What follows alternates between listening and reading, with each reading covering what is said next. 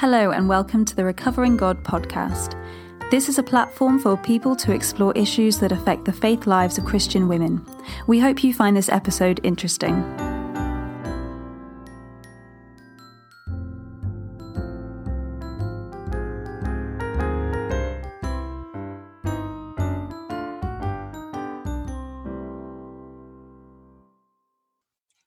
Hi, Alison.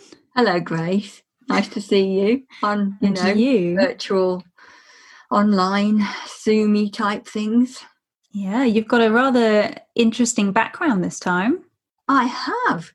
Well, in my job, we're told now that we have to have a background on our screen, you know, rather than just the room that I'm in my study. So um, it's pink blossom from the spring, so it's rather marvelous. It's lovely, but it's also massive. So it looks like you've shrunk down to the size of some kind of beetle and you're sitting among the blossom. It's very lovely. Excellent. I like that idea. That's great. So like something out of a film. Um, yeah, it's very Honey, I Shrunk the Kids. yeah, that's it. Yeah, that's the sort of thing. Brilliant. So our uh, our lockdown rules have changed in England. Alison, have you yet taken advantage of meeting up with up to six people in a park? I have. Oh, what have you done? Oh, I've been on walks with people. Only one person at a time, though. Oh no, and my sister and her children, which was lovely. I saw the baby in person for the first time, rather than you know just waving at the door. That's so sweet. Yeah, I mean, obviously, didn't go within two meters of him or um, pick him up or anything, but at least you know actually saw him and my other nephew, which was lovely. And I guess the other thing that's happening, this will come out in July, so who knows what will be going on then. But um, as we're recording, we're right in the middle of protests in the US and well, and and in the UK as well, um, following the brutal death of George Floyd. And yeah, how are you feeling about all of that? Devastated. I'm so naive, Grace. You know, I still think, how can this be happening in our world now? You know, how how can we still have such terrible racism going on? And you know, in our uniformed organisations, that it still happens. And I know that's really naive, and I maybe it's just because I want the best, but it just feels devastating. I'm like, this is just appalling. Mm. I saw someone write about how we're talking about white privilege and how the privilege that you and I have as white people to move through this world with doors pretty open to us and with ease for the most part and you know not fearing for our lives when we encounter law enforcement and all that kind of thing they talk to it about it as being like the water that fish swim in that fish don't really notice the water that they're in and it's like that. And it, i guess it, you know it's not until you are somebody who isn't the majority or who doesn't have the privilege that you you notice it and you have to notice it. It's it's shoved down your throat sometimes quite literally. And we were talking about this before that we we kind of want to make very very clear on this podcast that black lives matter don't we? And Yeah. that we are against you know all forms of racism and prejudice and particularly the institutional level and you know we're part of churches we're part of the church of england and it's certainly not immune to that so um Yeah. yeah Very don't know what more to say really other than No. No, it's uh, uh, we just need to keep praying and working for change and doing what we can. Mm. I guess. And I'll, and listen to um sharon prentis's episode as well. I think Oh, i would recommend to people. Yeah.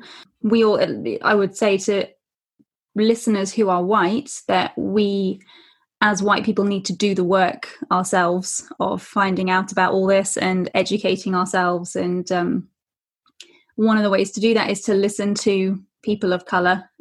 Have you read um, Why I No Longer Talk to White People About Race? I am reading it i am halfway through it and it's amazing It's and um, yeah. everybody has to read it You must read this, everybody. It is just incredible. Did you know that that started off as a blog? That book. No. The author, um, who I've just discovered is only 30, which is incredible.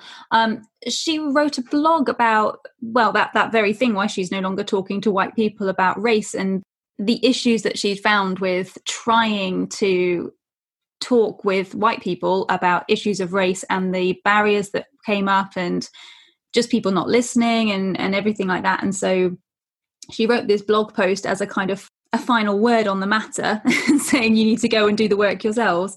And then that the comments that she got from that and the, the reaction led to her writing a book about it. And it's an amazing book yeah that i think we both recommend to yeah lovely to read it's a, great book Mm. well talking about going and finding and doing things yourself leads us Mm. nicely on to um, today's interview with Elaine Yes. Storkey.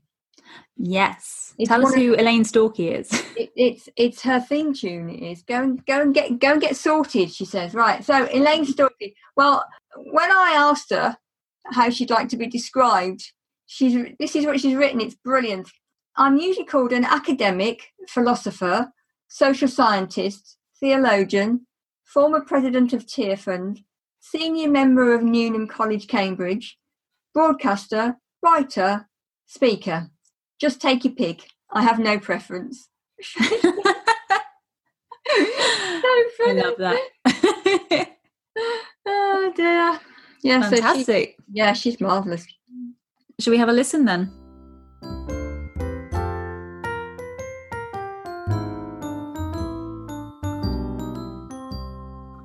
Well, I'm delighted to have Elaine Storkey speaking to me today.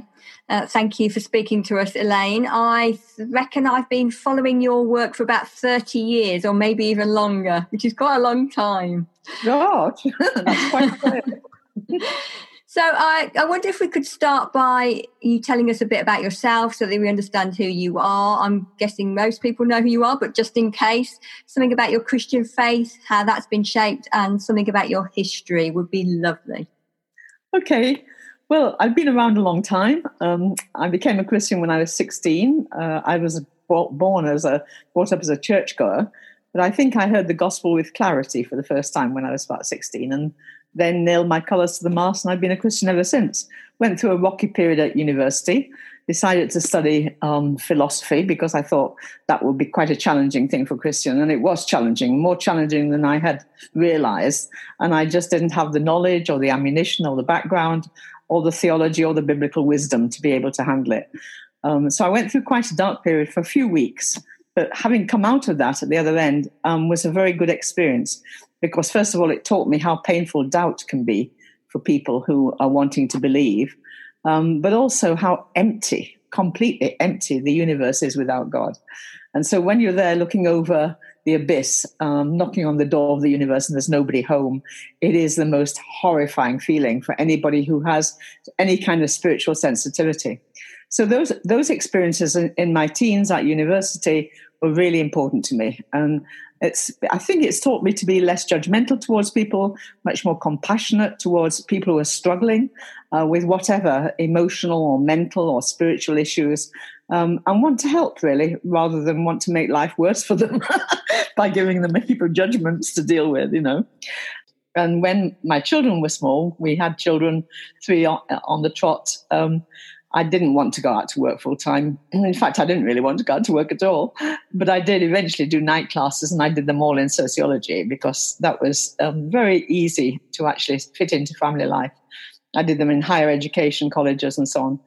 Um, so that was, and that that was actually very important too. That whole period of my life because I was home with children during the day. In the evenings, I was teaching night classes. I was meeting women like myself who are housebound women largely non Christian housebound women.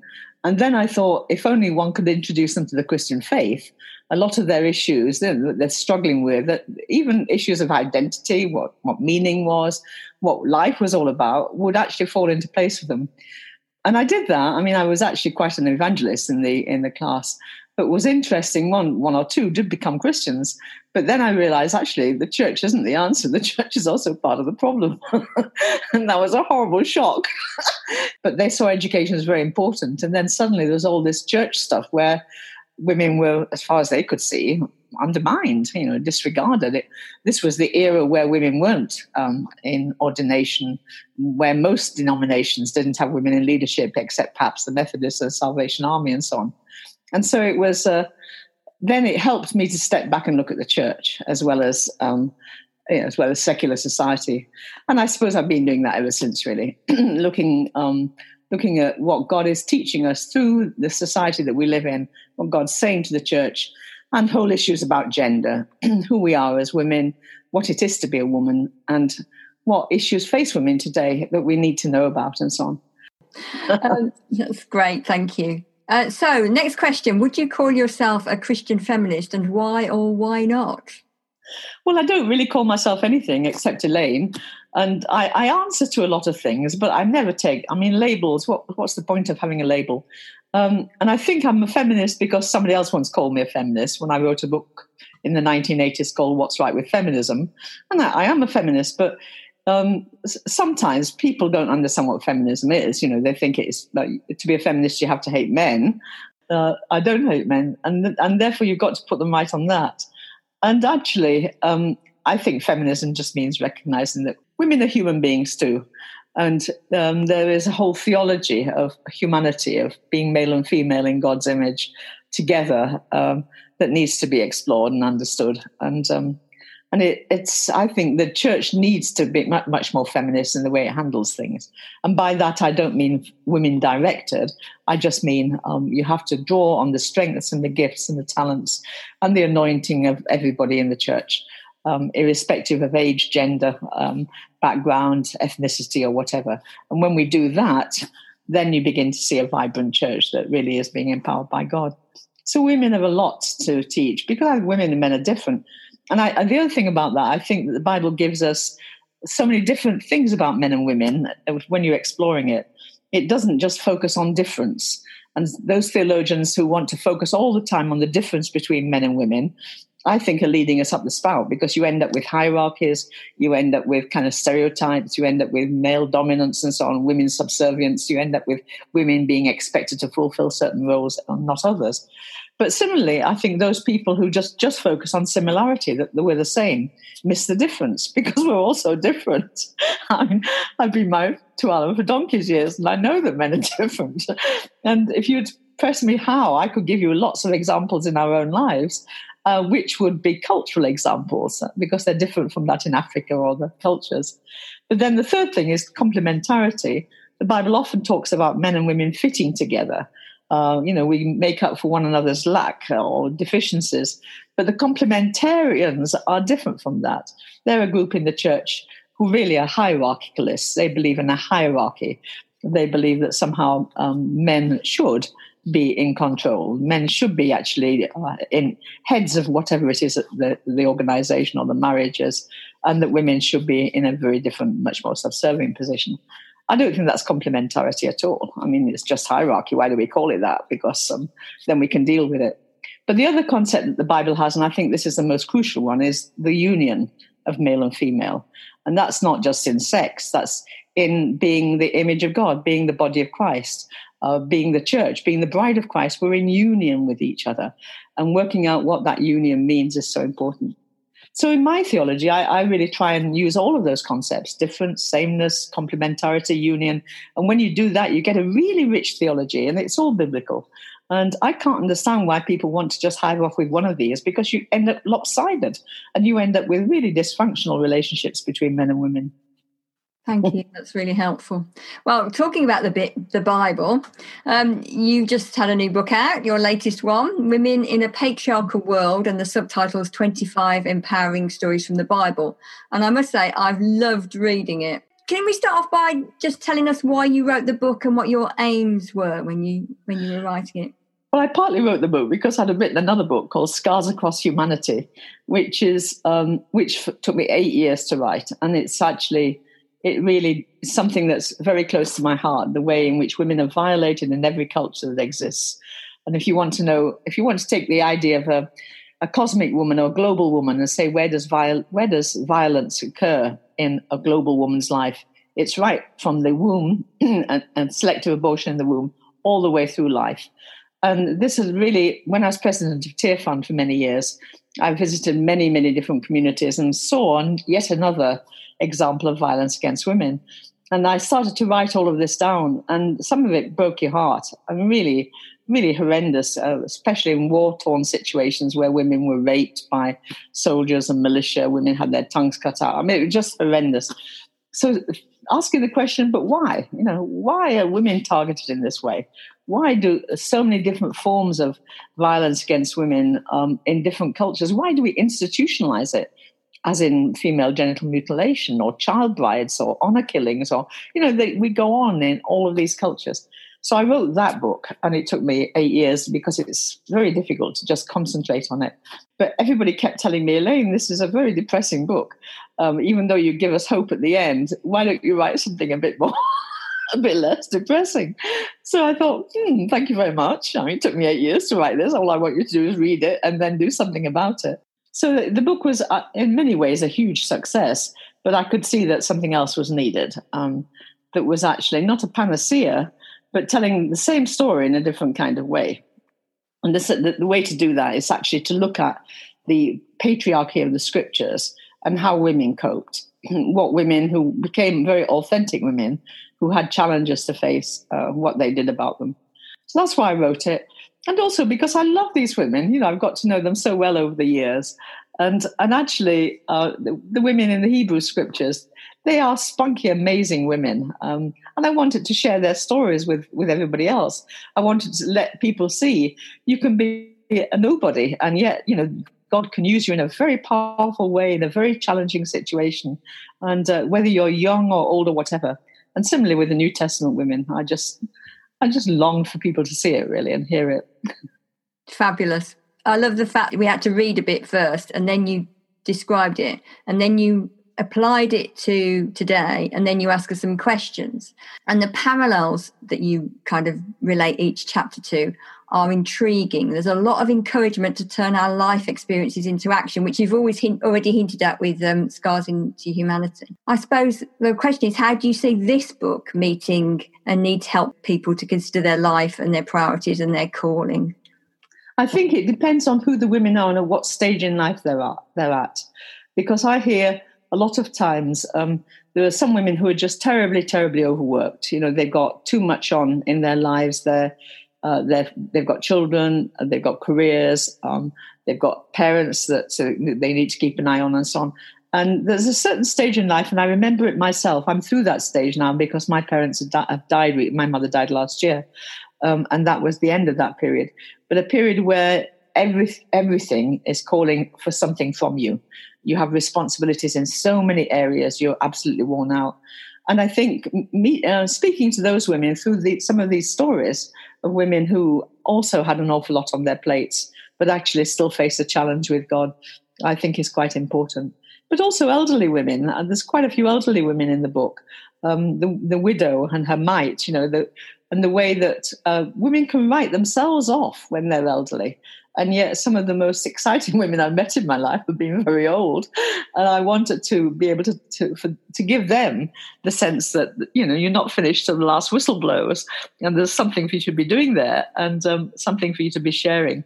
And so, I think really enabling women at whatever stage they are in life to realize that that's a stage where God can use them specifically for very very special tasks and all you need is is just to keep going back to God and saying, okay, what is it? What have you got for me now? So it's trying to encourage women. I want to encourage women, and I want to encourage women that if they go through periods of doubt, that's fine. If they go through periods where they're exhausted, that's fine too. If they go through periods where you know they don't really see the end of the tunnel yet, that's fine because all of these things are normal life. Um, and also, if they are struggling themselves, against some area of patriarchy in our culture, and it's there right around us.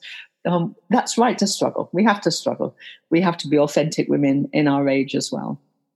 Thank you for that. At the end of another chapter, you ask why um, we think that pa- the passages aren't frequently preached on. So the passages about women, which is a great question. Uh, so, mm. What do you think? Why do you think that churches generally avoid preaching on passages about women in the Bible?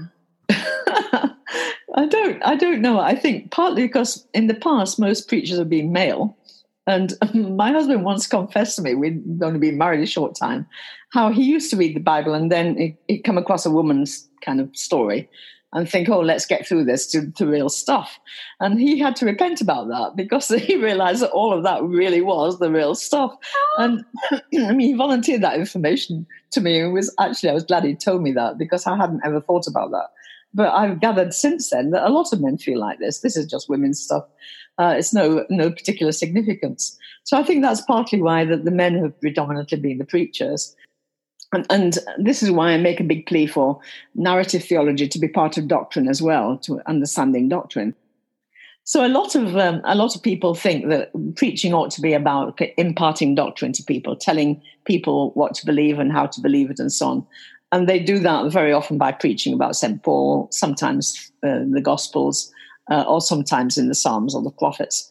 But I think that uh, the t- storytelling is such a vital part um, of uh, helping people understand what Christianity is all about. And women, on the whole, have been good storytellers. And I think when you um, get a man who understands the nature of the story and therefore can actually understand women's stories in the scriptures, it starts to come alive in a different kind of way. But I think we have to recover narrative theology itself. And when we do that, we will recover far more preaching about women or preaching with women as examples in the pulpit. Uh, until then, we probably won't. So, narrative theology, you mean telling the story? Yes, telling the story um, as Jesus does. I mean, he, he's doing narrative theology all the time with his parables. That's what they're all about. He doesn't kind of give them a homily about ethics or anything like that. he just tells a story. So I went out to sow the seed. And then you're all listening. Uh, and there's a huge point that you get at the end of the story. So I, I think that we've we kind of lose that at our peril. Um, it's vital. Brilliant. One thing that really struck me when you were talking about the three women in Moses' life, it, I mean, it comes oh, yeah. up again a few times, but there was that one point, and and you're talking about Moses being protected from being killed as a baby and how they work together uh, without even maybe realizing that. In your reflection, you asked uh, the reader to think about how we can work together, and part of the idea of this podcast eventually we hope is that it will help people to find each other and support each other and to be able to work together. But i'm just wondering how you found other people especially women to work with over the years. Well it, i think it's a wonderful question that alison. I mean I, that really is a vital question. How do you find um, why do you work together and what are you working together for? And it can happen in lots of different ways. So when i was a, a younger woman and a young mother I worked with lots of women from different denominations. In fact, it was pulled together by a Catholic woman who um, loved Mother Teresa. And she'd had a personal letter from Mother Teresa saying what they needed more were, were, ba- were bandages. And um, so if she got, could get together a bunch of women to tear up old sheets and roll them up to bandages, it would be wonderful. Well, this woman, whom I love enormously, I'm still she's still one of my closest friends, then phoned us all round and would you do this for Mother Teresa? Well, Catholicism isn't my tradition, but it doesn't matter. Uh, I love this woman and the other women who came, and we came from many different denominations and, and some not from Christian denominations at all. And we had a couple of hours every, probably twice a week, um, where we sat together, had coffee and cakes, and then tore and rolled these um, tears up into huge numbers of, of uh, bandages for Mother Teresa. What that taught me, and we, we, were very effective. I mean, we shipped loads and loads of stuff off to India. We got people bringing their, t- their, their old sheets to us and so on. And it, it was, we felt we were doing something useful. We were working together constructively, but we were doing it within the confines of our lives then. We all had toddlers. We all had small children that we brought together. And we usually took uh, engaged somebody um, who uh, would come and then just play with the children whilst we're doing all the all the children would tot around and we'd play them we take it turns ourselves. So that was a very important way of working together. We were in a neighborhood just that we're neighbors. But the other way i found is very very effective is coming together on a cause. Um, in a sense, you could say that was a cause, but actually, the, the most important thing was just the relationship between the women who came. But, but God lays on women's hearts certain kinds of issues. And so I found women working together in um, in helping prostitutes and working with prostitution often to help people out of prostitution because that's what they need most of all. And they set up safe houses. You know, they they actually um, become friends to prostitutes. They help people to um, to have food when they're hungry. They get them off drugs and a whole range of stuff like that. And when that message catches on, and you go to an area, and I've been to so many in the country and, and overseas, where they they think, dream, breathe prostitution. These Christian women all the time, and you, you know that God is touching them and they're working together because they, they all know what it's about. They all are committed to those areas. So I think finding, and this is what I often ask women in women's conferences what cause, what issue has God laid on your heart? And what are you going to do about it? and it might be that you don't do anything about it right now because you haven't got the time, except start to read about it, get on web pages, look at who else is doing it, invite a speaker over. But sooner or later, if God's laid that on your heart, it's time to do something. And then you find other women who are, bearing the same kind of burden and you work together. And women are incredibly effective at networking and getting things done. I mean, they are amazing. And when you've been president of Tearfund and you've seen how women in Africa work together, I mean, they are fantastic. And women in Asia work together. Uh, and there's no kind of complications about it. It's just expected. It's a way of life. But then I think we in the West have got to do something very similar because it, it, it matters and it works. Mm, thank you. Can you just tell us what your image of God is? Don't have an image, um, if you mean a visual image. And I think I've been fairly careful not to have a visual image because I take seriously the first commandment. You don't um, create an image of God. I think I have a, a mental and emotional image, and that's one of a of comfort. See God as a comforter, as a a compassionate um, spiritual force and presence, and uh, one and uh, somebody who is empathetic and will understand. So it's that sense of being in the presence of God is being in the presence of somebody who knows me better than I know myself. Mm. Um, and that's my abiding understanding of God. It's not an image as such. In fact, I have no idea. I couldn't even construct an image. I can imagine what Jesus looked like, and Jesus is the um, the image of the invisible God. Um, but at that time and place, and I think we we can't anthropomorphize, and that word means make God into a human person um, too much because God isn't a human person.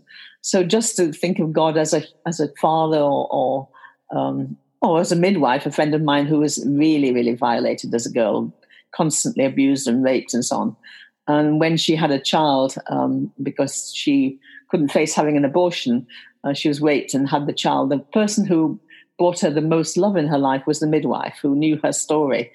And when she became a Christian a few months later, she there's no way she could call God Father. There's no image of God that was male, but it was the midwife. And so she, when she has a, a thought about God, it, it's this midwife who brought love and new life out of her, out of her worn out, abused body. And that for me was very powerful. So I think people must have their own understanding of who God is um, from the, both from their own experiences, but most of all from all the images that the scriptures give us. Um, you know, Jesus sees himself as a mother hen um, gathering her chicks under her wings, and that's a powerful image. And sometimes God is a rock um, or a fortress. You know, that's that again is a powerful image of rescue and safety. And so, all of those images are just as good um, as human images for God because you put them all together and you start to get something about the character and nature of God. Mm, thank you. Um, so, is there anything particular that you call God? Um, I still call God Father, and sometimes I, I don't call. I wouldn't use that too much in public unless I know that the people I'm praying with are comfortable with that. I pray now with a lot of people who would be very uncomfortable with the Father image of God or speaking to God as Father. And I don't use male pronouns for God either. So I would much I talk about God's self rather than Himself, God Himself. And i have had to do that very consciously because I move in feminist circles. And because I'm often with women who have got very, very negative experiences of men and they can't bear to hear anything male. Um, and if you do then begin to talk about God in male terms, even inadvertently, they're out of the room the door's shut, you know. So you have to be very careful what you're communicating to people. And since God isn't male, God is beyond sexuality and gender, there's no point in limiting God in that way. Mm. So I call God Father because um, fatherhood for me is something very powerful, very empathetic, very warm, very comforting. My father was a wonderful man. I loved him to bits. And the most wonderful thing when he died was that I suddenly realized there's no unfinished business, no unfinished business with my dad. He loved me to the very end. I loved him to the very end. There's not, he hasn't left me with any baggage to sort out. And I was so grateful. Um, and he died in his 90s just not long ago. Uh, but, but a lot of women don't have that um, privilege of actually having no unfinished business. So yeah, fatherhood is a very important image to me, and I don't. I have no problems with calling God Father. But um, but yeah, God is spirit. We worship Him in spirit and in truth, and and in you whatever understanding you give to that, I think God will help you to draw into worship of Almighty God. Thank you. So then, our final question what do you think is the most important issue affecting Christian women today? I think the most important issue uh, are the human issues that affect us all. Mm. So I think issues of climate change are absolutely vital because they're there and the planet is heading into a direction that we are responsible for. And I think Christian women need to do something about that, just the same as young people do. And dear old Greta is leading the way in that and all the rest of it. Those are the key issues that Christian women need to face but also issues of post truth. I just gave a lecture in Spring Harvest for that. And I think those issues are absolutely vital. Not being swayed by post truth, understanding what we believe and why we believe it, and understanding what to do when people lie in front of you. And the lies are writ large in our culture and our society. And and politicians are using them to distort and manipulate people. I think those are very big issues. And then of peace and militarism and the rise of weapons and the arms all of those are huge, huge issues. But these are human issues that I think every Christian ought to be involved in, and few Christians are, because at the end of the day, we're ever so parochial. You know, we are so bothered about our own little patch and what's going on in our church and whether or not the people next to us have squeaky boots and all this kind of stuff that we, the big things pass us by and we don't see how vital they are for human, Christian human beings today to be at the front leading in these movements um, against against evil, against principalities and powers in high places, because that's what they all are. Each one of these movements is addressing principalities and powers. But then when you move on to women specifically, I still think it's violence against women that's crucial. I mean, if you were to see the level of violation I have seen, if you to listen to the pain and the hurt and the abuse and the brokenness of, of women, of lovely women, lovely women across the world, uh, you would understand, everybody would understand why this is a vital issue on which we need to stand together and we need to work together and we need to say not in our name, not in our patch, and we need to draw men into this because they're very effective. Um, the men who've championed my book and moved into um, programs against violence against women uh, have been incredibly effective and, and, powerful men. So I think that's that's crucial. Um, and coming and also countering some of the wrong stereotypes of women that women themselves sometimes produce. I mean, that you know, women for whatever reason feel that they have to be a certain kind of person in order to sell themselves or be successful or find a partner or whatever. And I, I'm keen to release some of those women from those kind of crippling bondages and stereotypes. So freedom, um, allowing women to flourish. Uh, uh, countering the violence against women, all of these things, and then helping women to their responsibility before God. You know, we're here for a purpose. We're here to to love God, to serve our neighbor, um, to be therapeutic help to those who are struggling, to be compassionate, to be gentle, to be kind, to be loving, um, to watch the next generation and help it grow. All of those things are women's things, and I think they're all vital because if Christians aren't out there doing the work at the at the front, at the very front, leading the way. Other people will be leading, and they will be taking it in a very different direction. Mm. So I think that, and this is why women, we Christian women, also need to work with secular women who got the message, who understand what these things are about. And in my experience, working with some of these women is an amazing experience because they give and give and give um, because they love women. They want they want to see the best women. And when they find Christian women who want the same, there's a new dynamic, a new spark, and a new interest in the gospel. So those are some of the issues. There's loads more. Marvelous! Thank you very much. I'm sure that your um, your new book will help some some women to kind of just to start to kind of tip their um, dip their toe into that kind of movement and and them. And hopefully, yes, I, I, think it will. I think it's really accessible. Yeah. Well, uh, Elaine, thank you so much for speaking to us on the Recovering God podcast. Oh, thank you for your patience and for having me. it's, it's absolute pleasure. It's been lovely, and I uh, hope I'll be reading your stuff for another 30 years. oh, it might be a bit of a tall order, but. hard. Yes, well, blessings to all the women who are listening to the podcast. God loves you. Get stuck in there. Thank you, Elaine. Amen.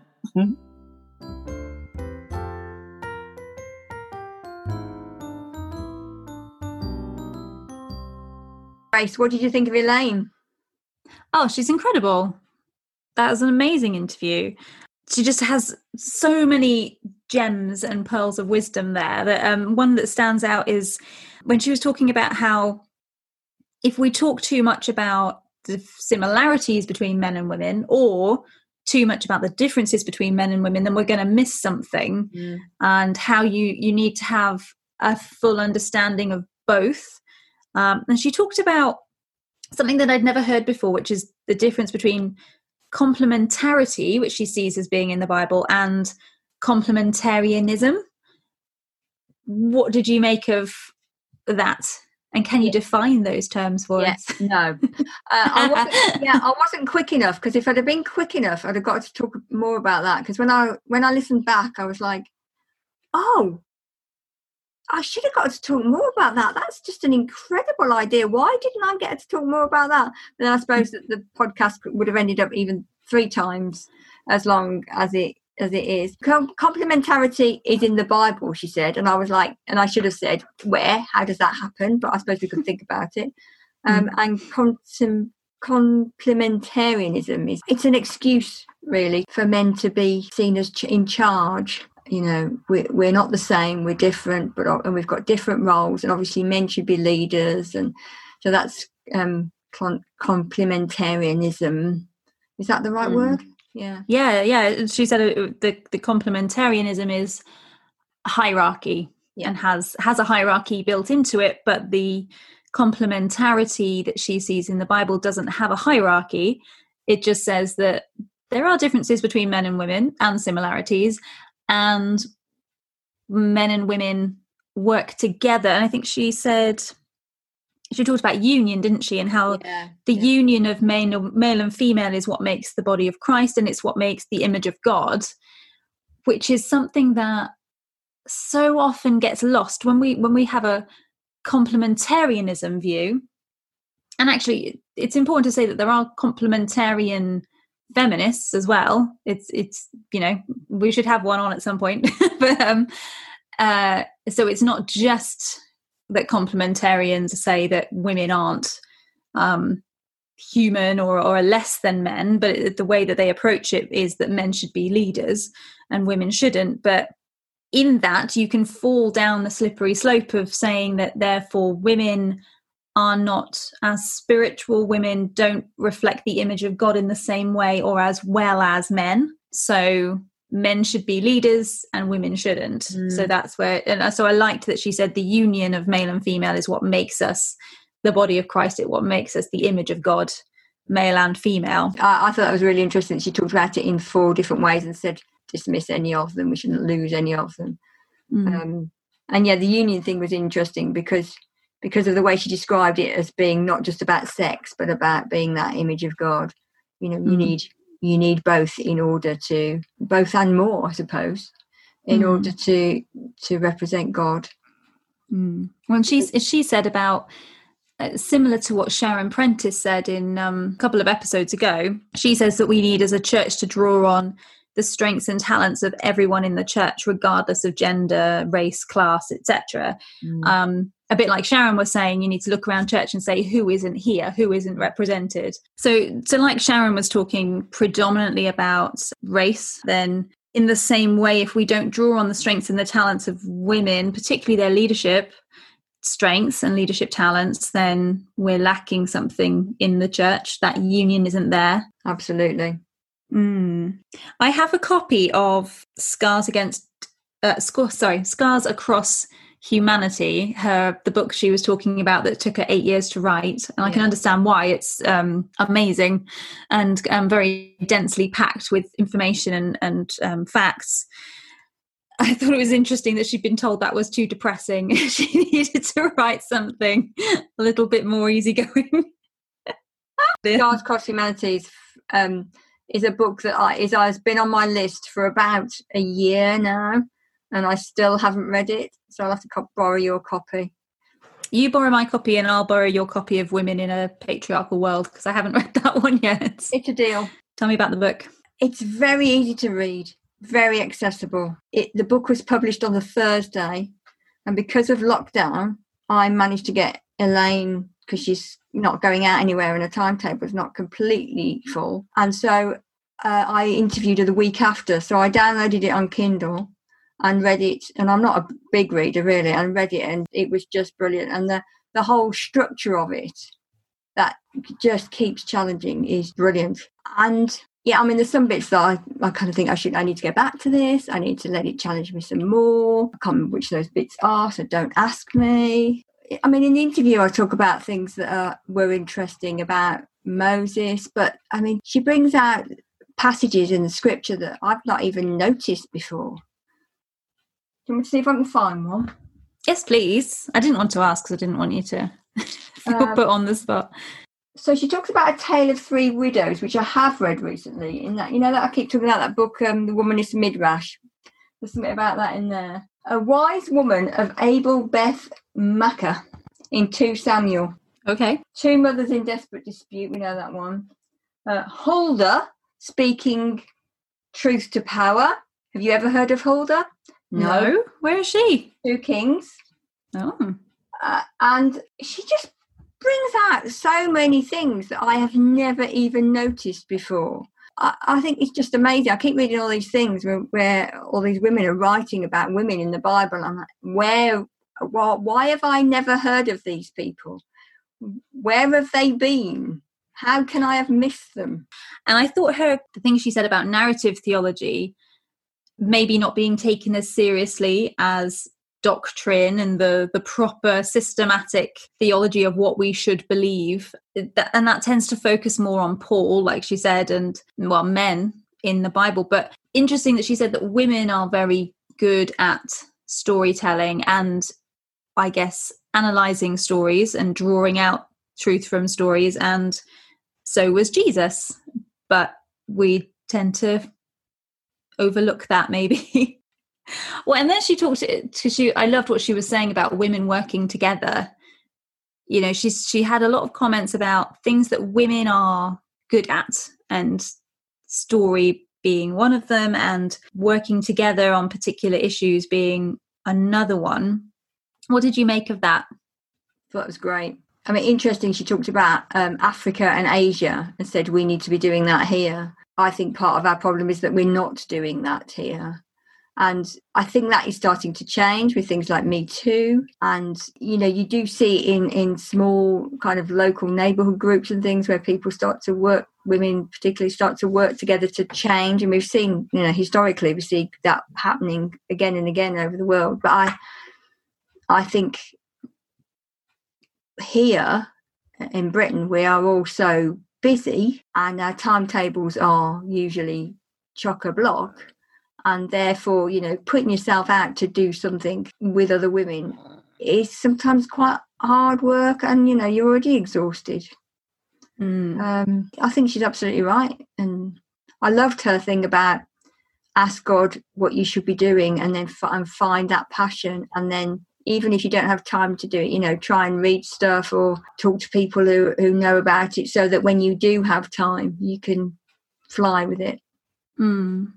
Thought that was great. Um, yeah, absolutely. I loved her story about tearing up sheets for bandages for Mother Teresa, and it just made me think about at the moment. So I'm I'm really enjoy sewing, which I just do. It's something I I have always enjoyed, and there's been a big call during this pandemic for people who can sew to make face coverings, to make uh, scrubs for the NHS, to make headbands to attach masks to for the NHS. There's, there's a load of stuff that's going on, and there's there are these groups of let's be honest predominantly women who are into sewing on facebook and, and everywhere who are who are making thousands and thousands of things yeah. together and that there are communities that are talking about it and sharing and there are women with connections to different hospitals who are then getting people to send things to them and then they're delivering it. There's quite a lot going on behind the scenes with all of that which is really encouraging. And that's again of course there are men doing it as well but it's predominantly women stepping up and seeing an issue and seeing something that they can help with maybe a skill that they've been raised with that they feel like they can help in some way. So that just reminded me of something that's going on now here mm. what did you think of her images of god she said that it's the comforter for her yes lovely Oh, it's a lovely, a lovely image, isn't it? Mm. Although she did say, I don't really have an image because God is so many different things. I, I heard thing about, you know, God being a midwife for that woman she was talking about. Mm. It was very powerful, and very distressing. Why distressing? Well, because of what she'd been through. Yeah. But actually, God met her in that midwife, which is just so wonderful. Sometimes people can think that female images of God, not that midwives have to be women, but you know, again, they predominantly are. People sometimes think that female or feminine images of God are somehow weaker, maybe, than the male images and the warrior images. And anyone who's had any contact with a midwife knows that w- midwives are certainly not weak.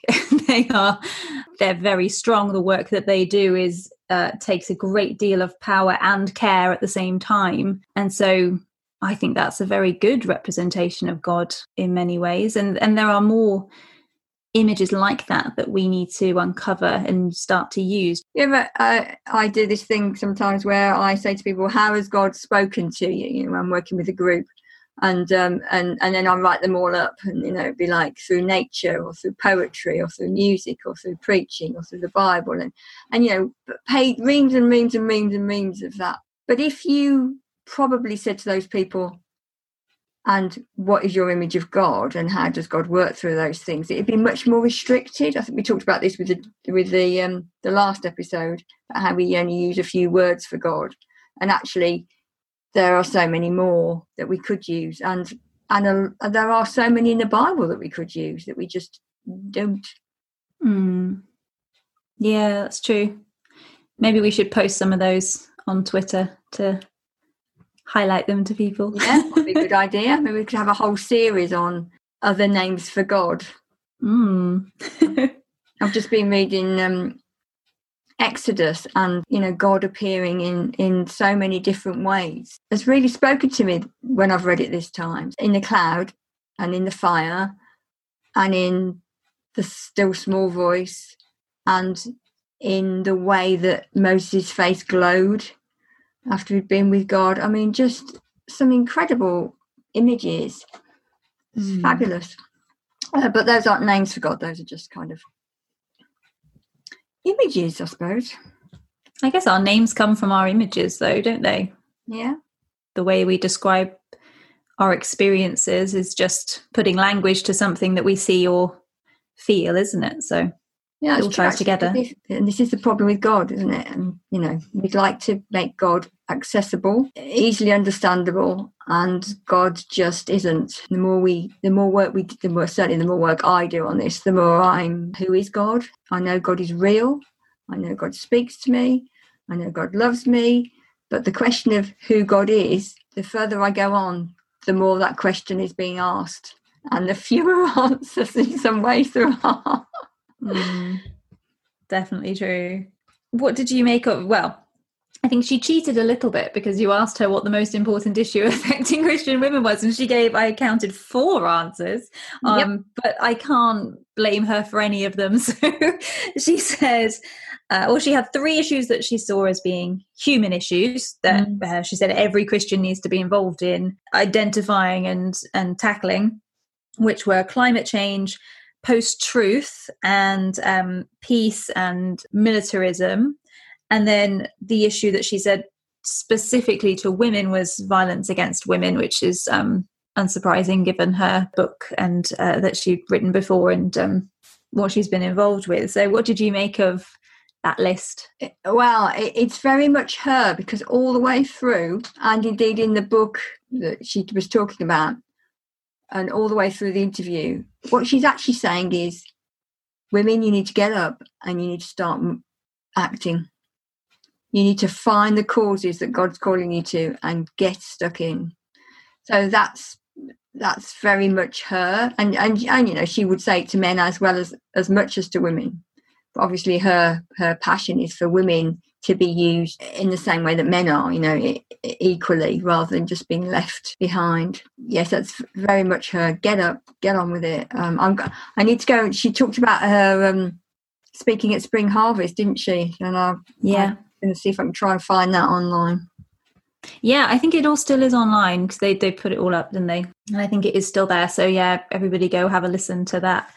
Um, I love that idea of we can sometimes talk a lot about patriarchy and the ways that women are marginalized and maybe not able to do things as easily as men, but I love it when you get someone who comes along and says that's not an excuse. Mm. You need to get up and do things anyway, in spite of that. And the book giving examples of women who did just that, who lived in incredibly patriarchal societies and probably had, well, definitely had fewer opportunities than we do today, doing incredible things is very inspiring. Yeah, absolutely. People with no voice hmm. had voices. Yeah, because it's dared, challenging though. Sorry. Yeah, yeah, because they dared to speak out. They dared, yeah. they dared to be unpopular. They dared to not be taken seriously. They mm. They made themselves uh, well, they put themselves in the way. Really, they drew attention to themselves in a way that that um, that women really shouldn't have done in those societies. Well, and then and then it affected your. It could have affected your potential of marriage, which had a big effect on your life and how you could live and um, and be supported and the family that you had around you and it, it had such a knock-on effect and so there was so much to be lost by standing up and you know women can lose and are losing things today by standing up but in the uk certainly less than in other places around the world yeah, Elaine so, talks about that, doesn't she? She talks about women being concerned about image and not getting on and standing up and being the person that God created them to be. But mm. She didn't use the word being submissive or, you know, compliant. But that's, I'm guessing that's what she was inferring. Well, I suppose the way we need to bring this uh, to land, Grace, is by saying, women, we need to get out there and get doing and but also to not feel bad if at the moment we can't it's a very good balanced summary. I like it. right. So thank you all for listening. Yeah, thanks. Bye.